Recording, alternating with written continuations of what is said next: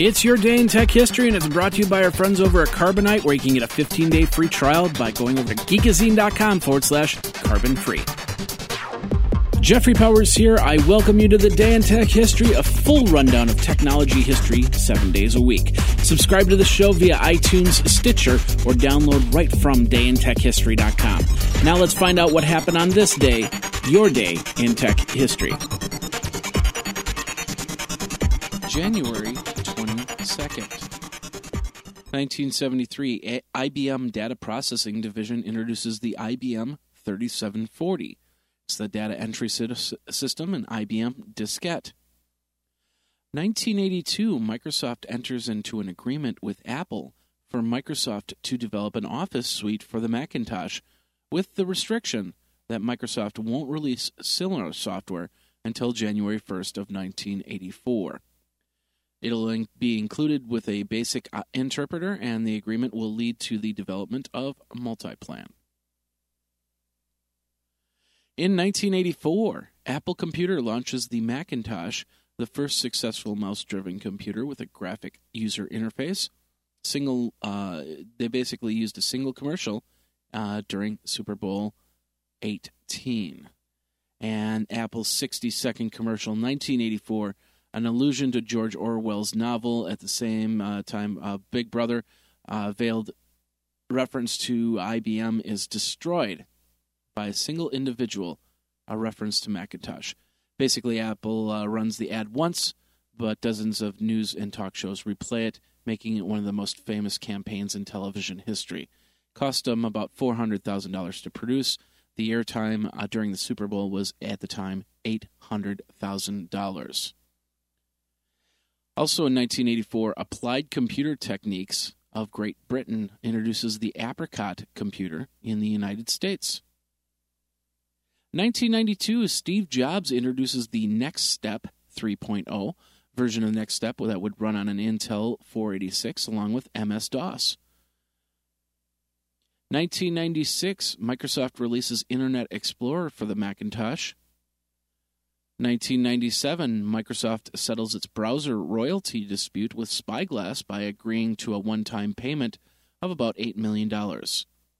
That settlement comes after Microsoft licensed the Mosaic web browser from Spyglass in 95 for the basis of Internet Explorer 1.0. 1998, Microsoft reaches an agreement with the U.S. Department of Ju- Justice, which Microsoft would give computer manufacturers the option of installing Internet Explorer with the Internet Explorer desktop icon hidden. And Netscape Communications announces its plans to make the source code of Netscape Communicator client software available free online. Now, this word from our friends over at Carbonite who want to help you pursue your passion. January is a month to reflect on what you did the previous year and also plan what you're going to do in the next. One thing you might want to put on that resolution list is to back up your data. And Carbonite is here to help with that. Founded in 2005, Carbonite backs up over 300 billion files to their secure servers, from photos of your newborn to important videos of the family and friends, not to mention those years of scanned documents you've been, you've been spending days digitizing.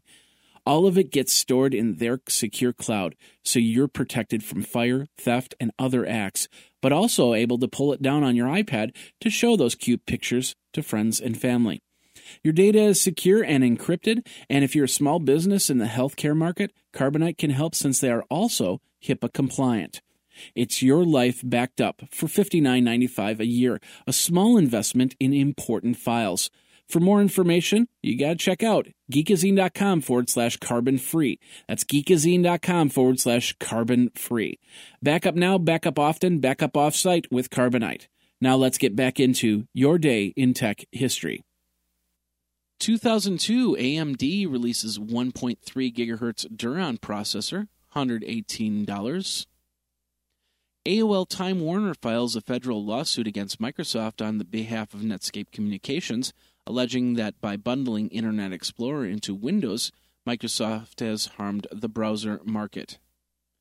Also in 2002, Intel re- releases a series of processors the 650 MHz ultra low voltage Celeron processor, the 750 MHz ultra low voltage Pentium 3M processor, the 850 and 866 MHz low voltage Pentium 3M processor, and the 1.06 and 1.2 gigahertz mobile Celeron processor.